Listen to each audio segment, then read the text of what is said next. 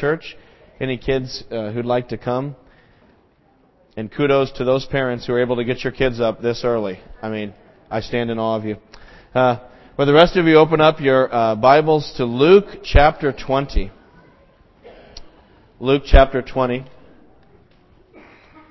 It's on page 1042, if you're using one of those Pew Bibles, page 1042.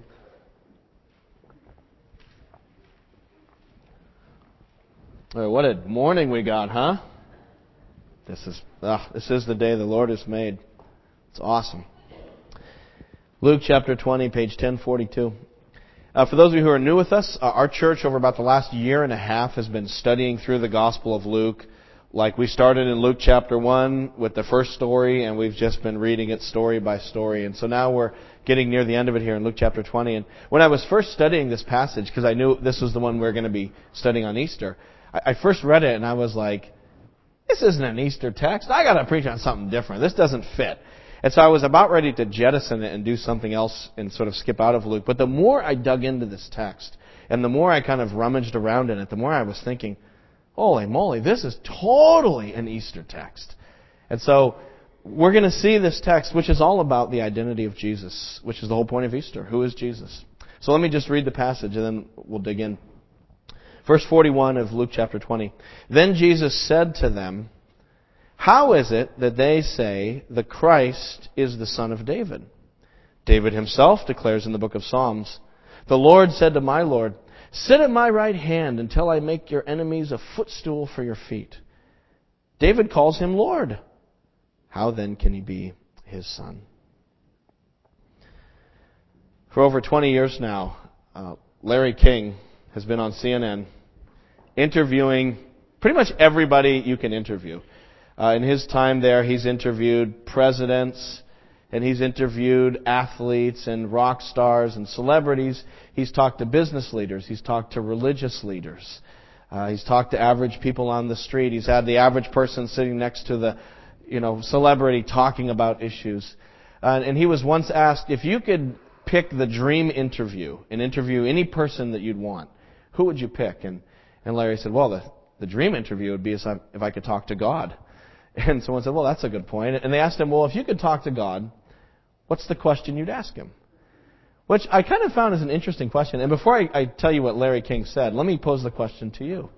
If you could ask God any question, what would you ask him? Maybe you'd ask him like, "Are you really there?" Uh, maybe who knows what you'd ask him? If you could say to God, "Blah blah blah," and a voice from heaven would say back, "Blah blah blah blah blah," and you could get the answer, what would you ask God? You know what Larry said? Larry said, I would ask God, do you really have a son? Isn't that interesting?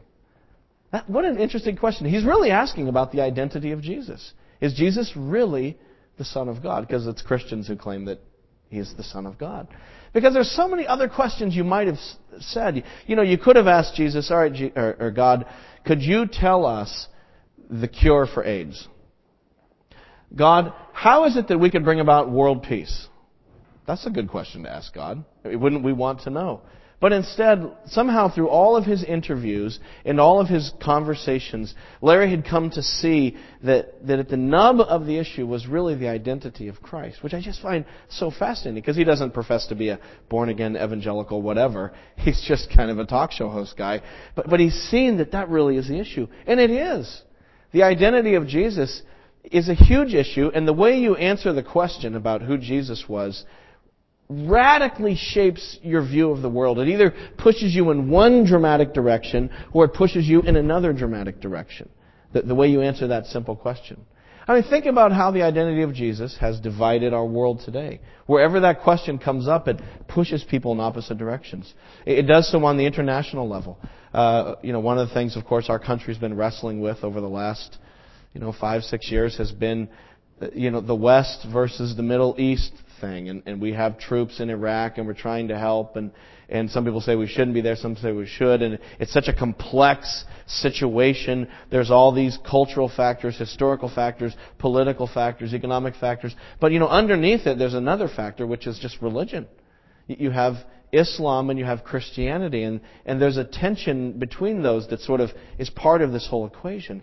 And if you get to the root of that difference that seems to be polarizing the world between Islam and Christianity, at the root of that difference is what? The question of the identity of Jesus. Because the, the fundamental Christian, uh, the fundamental thing that Christians say is Jesus is the Son of God who was crucified and risen. And, and Islam says, no, Jesus was a prophet. He was a great prophet, but he was not crucified, he was not risen, and he wasn't even the greatest prophet. Muhammad was greater than him. And so out of that fundamental question of who is Jesus arises two paths, and then it, feeds into the whole thing that we're experiencing today. Uh, this question divides churches today. You know, when you look at churches in America, you say, oh, there's all these different divided up churches. You got the Methodist Church, and the Catholic Church, and the Baptist Church, and the Presbyterian Church, and all these different groups. But you know, I really don't believe that denominationalism is the fundamental thing that divides churches in America today. In fact, I think that as younger generations are coming, they don't really care. I, I think that the younger generations that are coming up are not brand loyal. They're not into one denomination or another. What really is, is dividing churches today is the issue of the identity of Jesus. Is he really the unique Son of God, Savior? And is the Bible really his word? You know, you look at the Episcopal Church uh, today. I'm not picking on Episcopalians because this has happened to Baptists, it's happened to Presbyterians, but Episcopalians have been in the news. And, and that, the Episcopal Church in America is being just torn asunder right now and there's dioceses are leaving and joining other dioceses, and it's just a painful thing to watch. And it's gone on in other denominations. And of course, the presenting issue is is the issue of same-sex marriage. And you say, "Oh, that's a hot topic." Well, I'll tell you what, that's not the hot topic. That's just the surface issue. The real issue underneath it is is Jesus really God's Son? Is the Bible really God's Word? And do we really go to, to Jesus' Word in the Bible to define the church? Or is the Bible a culturally relative document that had a historical setting and we can reinterpret it and reapply it today as we see fit? And how that fundamental question of Jesus and His Word is interpreted leads to these other issues that, that pull the church apart. And that, that uh, question of Jesus' identity even divides families one person in the family believes Jesus is the Son of God, one person doesn't. And even if they don't argue about it, even if they haven't talked about it for a month in their family, it's, it's the elephant that's always in the room. And every time one person goes off to church and the other person is staying there at home, it's, you know, it's a statement without saying anything. And so the identity of Jesus is an enormous issue. And I'm just so fascinated that somehow Larry King, through all of his conversations, put it all together to come up, and of course that's his genius, is asking that question that gets to the nub of things. Do you really have a son? And so that's what this text is all about. That's what Easter is all about. That's why I said when I first read it, I was thinking, why should I preach on this? This is not an Easter text. But the more I looked at it, I thought, wow, this is all about Easter. Because it's about the identity of Jesus. At the surface, it seems like Jesus is kind of having a, an obscure, Bible interpretation debate, but really he's talking about his identity. So let's just look at the text real quick and then we'll look at the implications of it for us. Verse 41. Then Jesus said to them, How is it that they say the Christ is the son of David? So just historical background. All of the Jews believed, and based on the Old Testament, that when the Messiah came, he would be a descendant of King David the great King David, who was the man after God's own heart, David who slew Goliath. And so they expected that David's Messiah, that the Messiah would be a descendant of David. And so Jesus says, well, why is it that they think the Christ or the Messiah is going to be the son of David? And it's like, what do you mean, Jesus? Of course he's going to be the son of David. Everybody knows that. That's basic. That's the ABCs. We know he's going to come from King David's lineage. but then Jesus says in verse 42, David himself declares in the book of Psalms, the Lord said to my Lord, Sit at my right hand until I make your enemies a footstool for your feet. So this is interesting. Jesus takes a psalm from the Old Testament. It's actually Psalm 110. He takes the first verse and he says, look what King David says. Now this Psalm 110 is a, uh, it's like a, a royal psalm. Some scholars think it's a coronation psalm. It's a psalm that would have been sung when the new king of David was uh, seated on the throne of Israel. But what's interesting, and here's what Jesus is pointing out, is that David is saying about this king, his descendant, is going to be seated on the throne, that, that David says, the Lord, referring to God, said to my Lord, referring to the king. And so the question is, why would David call one of his descendants my Lord? I mean, that doesn't make any sense. And that's the point in verse 44. David calls him Lord. How then can he be his son? Because remember, in that culture, in that day, the father does not call the son Lord. Right? It's a patriarchal culture. The son calls the father Lord. The ancestors do not honor the descendants. The descendants honor the ancestors. So there's this weird thing where King David is talking about a descendant and he's calling him Lord. And, and we hear that. And we go, so do you follow what Jesus is saying? Do you, do you understand the logic of his question? And like I said, it, to us it sounds like some obscure 2,000 years ago rabbinical debate.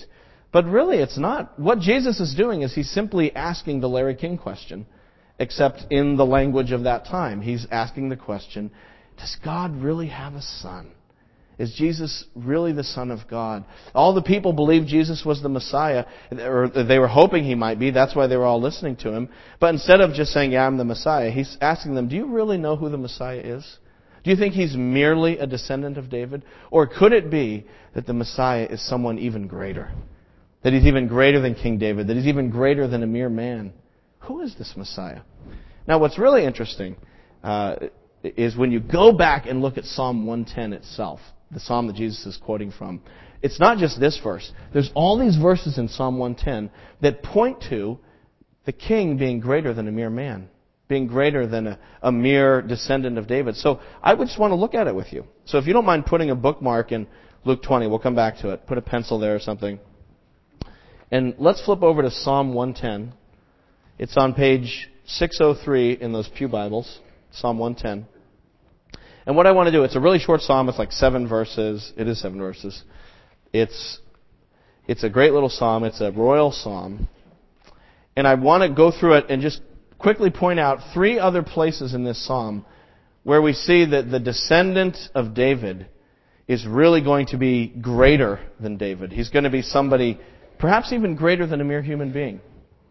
So look at Psalm chapter, uh, Psalm 110 verse 1. The Lord said to my Lord, see that we talked about that one. What does he say? Sit at my right hand until I make your enemies a footstool for your feet. Think about that. God is saying to this king, I want you, O king, to come up here and sit at my right hand. This is a totally unprecedented statement in the Old Testament. That God would say to a human being, be, be at my right hand. You know what the right hand is. I mean, we have that saying in English, right? You're my right hand guy. That means that you're somebody who's close to me. You're, you're just like part of me. You're an extension of me. You're most important to me. And so God is saying to this king, I want you to sit on the throne of God next to me. It's a way of saying, it's tantamount to saying, you're going to share in divine authority. You're going to share in the divine identity. So here in Psalm 110, we have a descendant of David who's going to be divine in some sense. Verses 2 and 3, the Lord will extend your mighty scepter from Zion. You will rule in the midst of your enemies. Your troops will be willing on the day of your battle, of your day of battle. Arrayed in holy majesty, from the womb of the dawn you will receive the dew of your youth. Then here's the second one that makes him more than a mere man. The Lord has sworn and will not change his mind. You are a priest forever in the order of Melchizedek. Now who's Melchizedek? Don't have time to talk about it. I wish I had time to go off like on a total rabbit trail tangent because that's really interesting, but we'll just try to stay on focus here. This guy's also going to be a priest, which is also strange because in the Old Testament, kings were kings, priests were priests, and they had different jobs, but they won't do each other's jobs. The king's job was to rule, to reign, to conquer, to wage war, to govern, to judge. The priest's job was to offer sacrifices. The priest was the intermediary between the people and God. He was the one who offered sacrifices for sins. And in the Old Testament, those two did not go together. In fact, there's some stories of when kings tried to do priest jobs, it always turned out badly. They always got disciplined by God. But here is a king who's not only going to sit at God's right hand, but he's going to be a priest king. He's going to reign and rule and offer sacrifices for sin and bring us back in relationship with God. And then the last thing about this king that makes him greater than King David is he's not just going to rule over Israel, he's going to rule over the whole world. Look at verse 5. The Lord is at your right hand. He will crush kings on the day of his wrath. He will judge the nations, heaping up the dead. And here we go, crushing the rulers of the whole earth. And so here's a king who's going to reign over all rulers, who is going to be supreme over all of the nations of the earth and reign over them. And so the question we keep asking is, who is this king? what kind of person is this king? This king is more than a descendant of King David. He's so great that King David sees him and says, You're my Lord. That's who this king is. Which is an amazing thing. Now, this is so important, this Psalm 110, you know, for a lot of reasons. But one of the reasons I think it's so important is it gets back to the issue of is Jesus the Son of God? And one of the, the, the things you often hear nowadays, uh, you, get this in the Da Vinci Code. I don't know if some of you read that book, but it's this kind of theory that this idea of Jesus as the Son of God kind of was created by the church, right? Do you know this theory? So there was Jesus, and he was a rabbi way back when, and he tried to reform Judaism. So there was the historical Jesus, and then his followers took his name and kind of inflated it a little, and then their followers inflated it, and then their followers inflated it, so that by the time you get to the councils of Nicaea and Chalcedon, you know, in the, the fourth century AD, Jesus had grown into this huge legend. There's a whole myth that had evolved. You know, you sort of heard this theory. And so by the time we get to the fourth century, they're saying, oh, he's the son of God. He's, he's, an, he's the God man. But, but, you know, that just evolved mythologically. That's the idea. But one of the problems with that, and that view, and there are so many problems with that view, I wish I could preach another sermon just on how cockeyed that view is. But one of the problems is Psalm 110. Jesus being the Son of God is a Jewish idea not a Greek idea that evolved over time. Look what they're saying about him. This is a thousand years before Christ, foreseeing the time when there will be a king who will reign at God's right hand, be the priest who reconciles us to God, and conquer all the nations. You know, how did we get this idea of Jesus as the Son of God? Was it that the church evolved it over time? No, no, no, no. This is how it really happened. It's that you had Jesus who was Jewish, his followers were Jewish, and they had the Jewish Bible. And they followed Jesus around for three years and they saw his miracles and they listened to his teaching over and over and over until they had it memorized because he would say the same parables and things in every village. And, and they went to Jerusalem during Holy Week and they saw him crucified on the cross and buried. And then he rose from the dead and they saw it. And then he ascended to God's right hand. And then they said, Oh, I get it. This is all the stuff we were reading as children in in, in the schools. Oh, I get it. And so they took out Psalm 110 and they looked at the life of Jesus and they said, there it is. That's it. Remember Psalm 110? Oh yeah, I remember that. How does that go again? And they would think through it and they would say, ascended to God's right hand. We saw that happen. He's the priest. Jesus died on the cross, not just as the priest, but as the sacrificial lamb too, for our sins. And Jesus is coming back someday. And so they said, oh, that's it.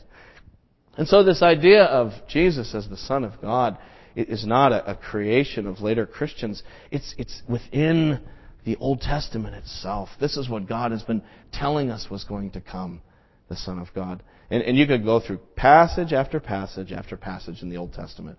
Uh, you know, another one maybe you might be familiar with is Isaiah chapter 9. If you, we, hear, we say that one at Christmas. It's in Handel's Messiah and all that. Uh, it, it's the one that says, To us a son is born, uh, to us, a, a child has been given, right? You know that one? And the government will be on his shoulders. And what is his name going to be called? Wonderful Counselor, Mighty God. What? That's blasphemy. Yeah, if you're a good Jew, you don't call a king God. That's blasphemy.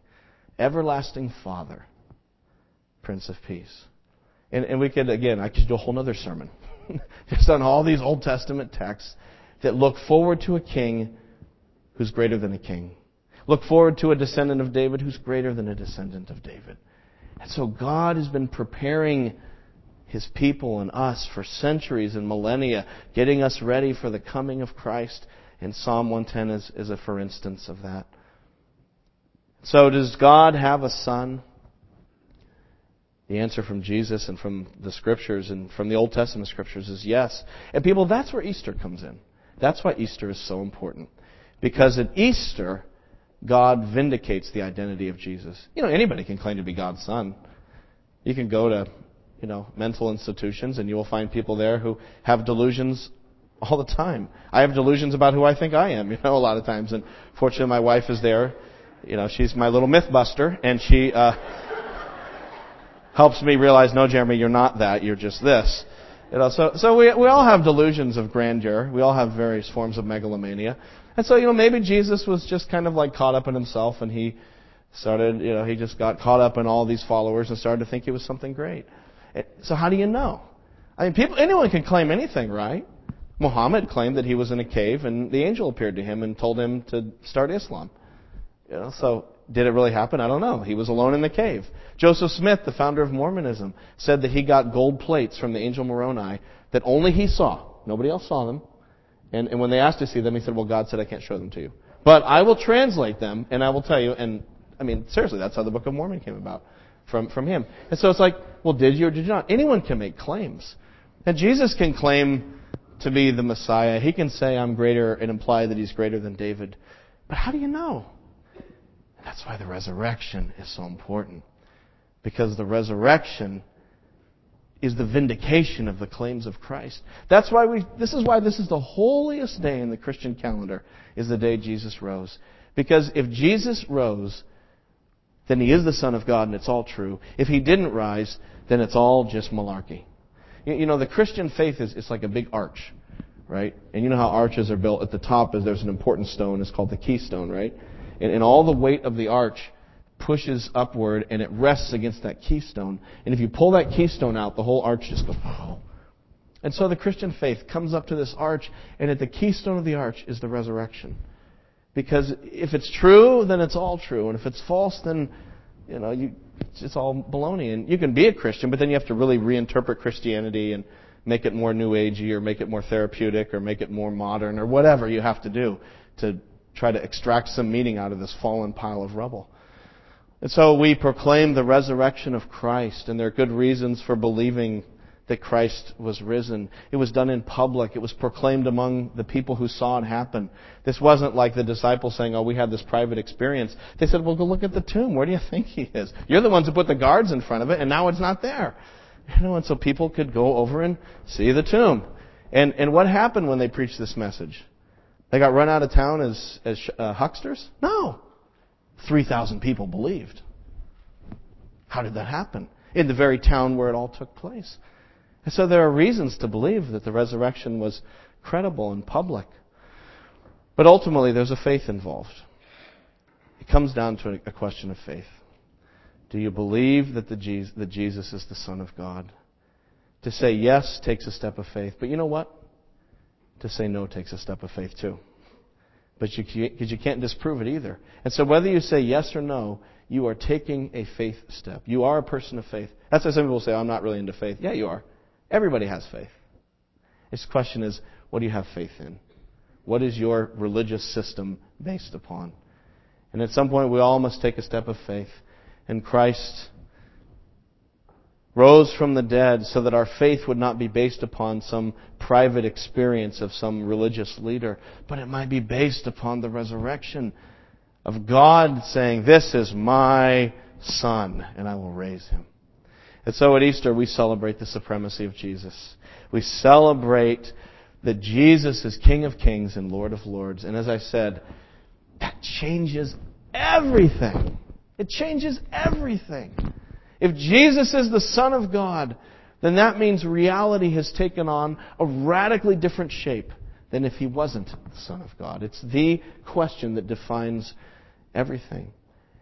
And what does that look like in our regular lives? I, I keep saying that it changes everything. Well, how does that affect us? And I guess, you know, that's what we talk about every Sunday, right? You know, the answer to that question is come back every Sunday, and all we do in, in our church is we just try to read about Jesus and how following Him as our Lord changes our lives. And how does that work out Monday through Friday when you go on the job and when you commute and when you have to sit in school with bullies and you know everything? How do we how do we live as Christians in this world? But let me just look at one way, one application, what it means for us that Jesus really is the supreme Son of God. Let's just go back to Luke chapter 20. Turn back to our original text if you don't mind.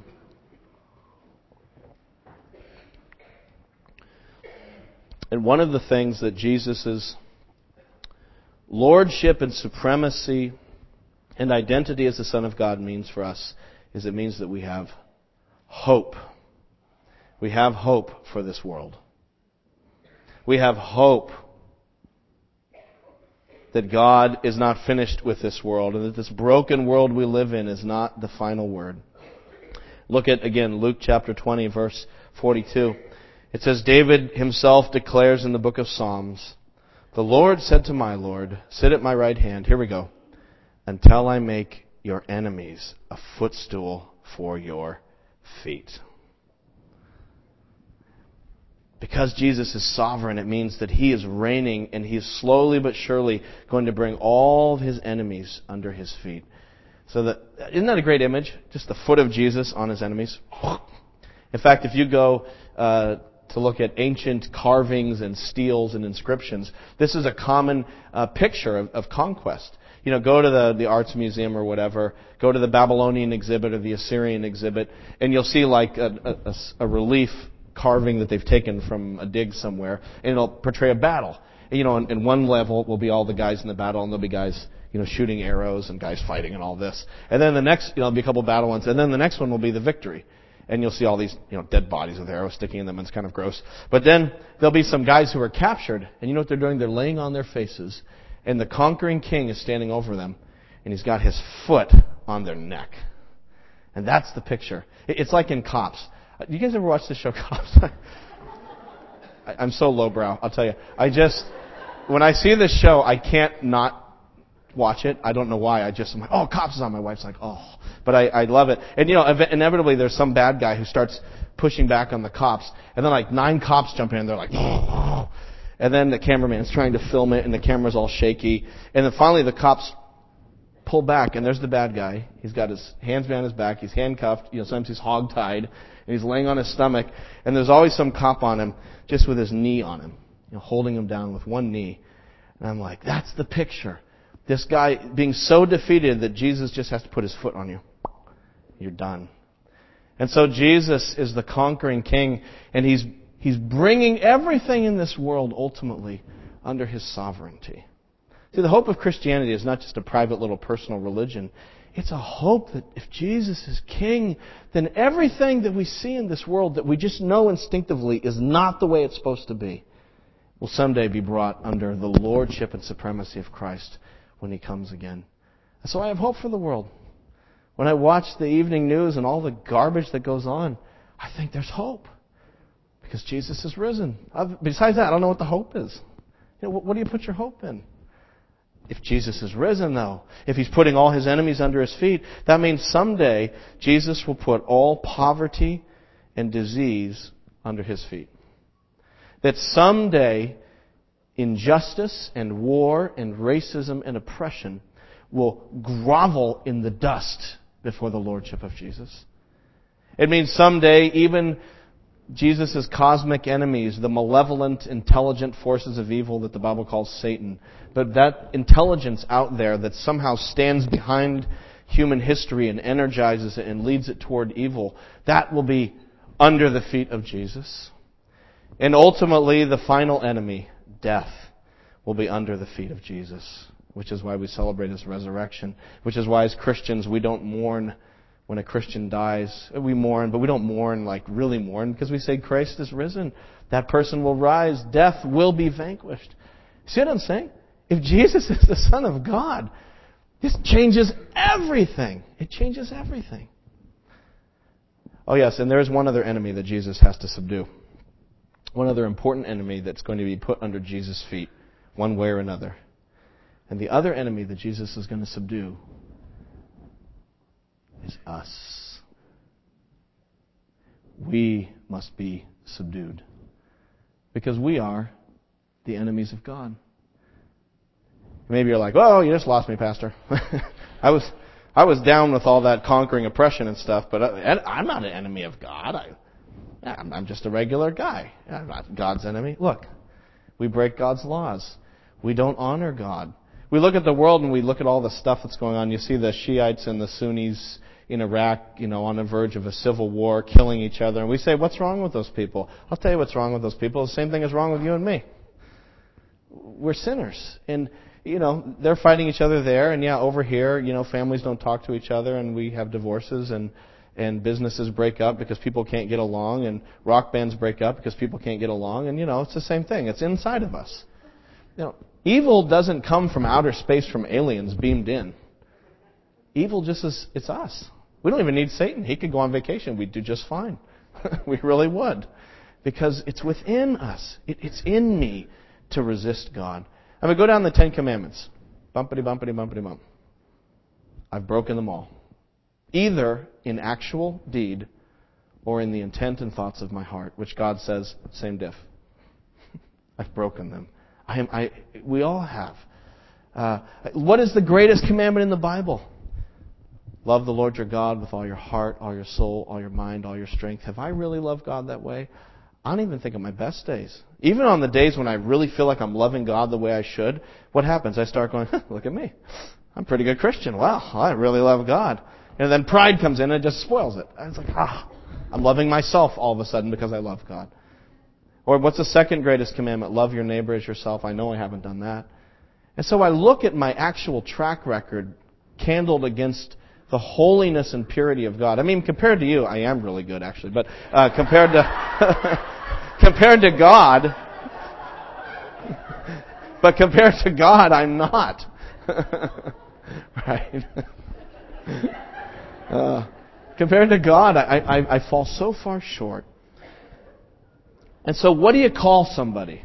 What do you call somebody who consistently breaks the laws of the king? Who does not pay honor to the king? Who rejects the king, you know, systematically and habitually? You call that person a rebel. You call them an enemy. People, we are part of an insurgency against heaven. We are insurgents against heaven. And God is going to put us under his feet. But the good news of Easter is that in mercy and love, God sent his own Son not to put us under his feet, but to die on a cross. Or if you want to think about it this way, on the cross, what was happening?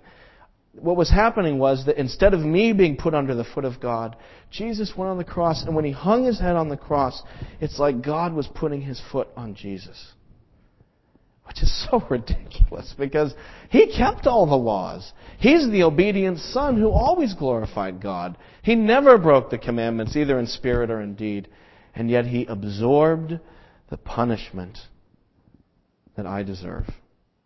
He took my place, and so his righteousness comes to me, and all of the consequences of my insurgency that I deserve have gone to Jesus. And so the message of Easter is that there is hope. Yes, Jesus will put us all under his feet, but now there's a choice.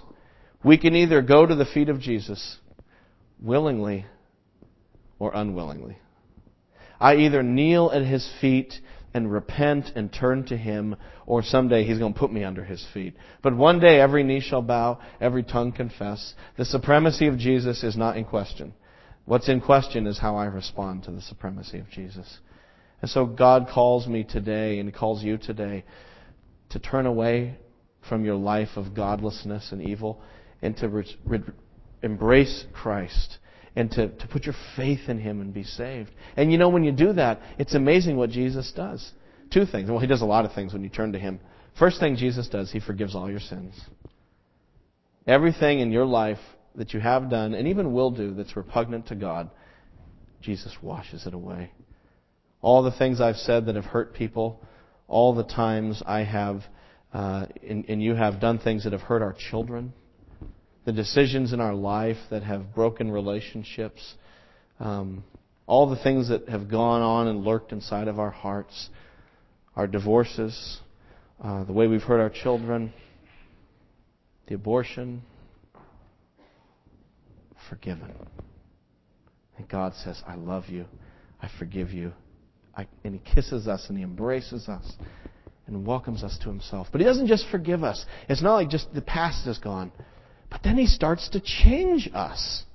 And, and this is the weird thing about being a Christian is the Holy Spirit comes into your life and he starts messing with your life. And at first you find it irritating, but then you realize, wow, God, God really loves me so much that he's not just going to forgive me and leave me. He wants to change me too. And so he, he begins the process, I, I guess you could call it Sanctification is the process of God sticking his foot into your life. not to judge you, but to crush the sin in your life. And so God's going to stick his foot in my life one way or another. He's either going to do it at the judgment day in judgment, or now if I come to Christ, he begins to put his foot in and he puts his foot on my temper, or he puts his foot on my pride, or he puts his foot on whatever, and he begins to crush the, the junk in my life that has separated me from God. Ah, such a wonderful thing. And so what's Christianity? It's not just saying a creed Although, as Christians, we believe certain things. But to be a Christian is not just to come to church and say a creed. It's to know the power of Christ transforming and forgiving you. You know, people, that's why I became a Christian. I didn't, I was a, I was like almost a teenager when I became a Christian. And it wasn't because somebody came to me with a bunch of logical arguments about why the resurrection is true. Even though I believe those arguments now that I've studied them, they make a lot of sense. That's not why I became a Christian. I was just a teenager. I was just like, you know, I was into video games and riding my bike and eating pizza. I mean, that was my world. But what happened was, Jesus came into my world. And I met Jesus. And I wasn't looking for him, but he was looking for me. And maybe he's looking for you. See, what, what makes me a Christian is that Christ has met me, and Christ has forgiven me and changed me. And, and that's the essence of Christianity, is a living relationship with the living Christ. The living Christ. And so is Jesus the Son of God? Does God have a Son? I'll tell you what, we don't need to make our TiVos tape every episode of Larry King, hoping there might be an interview with God to answer that question. All we have to do is open our Bibles and open our hearts to Christ. Let's pray.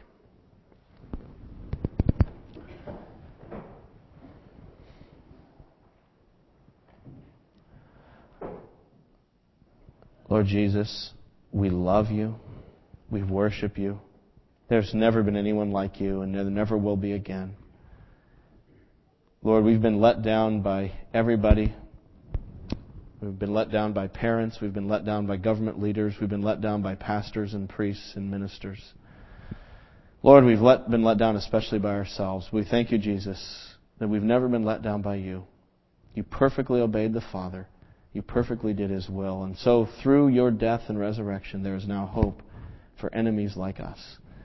And Lord Jesus, we want to come now and, and kneel at your foot, kneel at your feet, and worship you. And I pray, Lord Jesus, for anybody here who really is searching, who really is asking the question, Are you the Son of God? First of all, Jesus, I pray that we would ask that question. That we wouldn't just glibly go along our way, but that we would stop and wrestle with this most important of questions. And then, Jesus, I pray that you would reveal yourself to each person so it wouldn't be based upon the arguments or sermon of some preacher, but that you, Lord Jesus, would show yourself and so that we could say, I've met Christ and that we'd put our faith in you, and that you would begin that process of putting your foot in our lives. Lord, I pray for brothers and sisters here who do know you, that you would continue to be faithful to us and keep sticking your foot into our lives. Keep putting your foot on all those things that are displeasing to you. Lord, we want to, as Christians, be surrendered to the living, supreme Christ because we love you. And so, Lord Jesus, we worship you today. We glorify you, and we thank you that your kingdom is going to come. Your will is going to be done on earth as it is in heaven. And we look forward to that day. We pray this in your name. Amen. Take your order of service and let's sing a final Easter hymn, Thine is the Glory. Would you stand and let's sing together?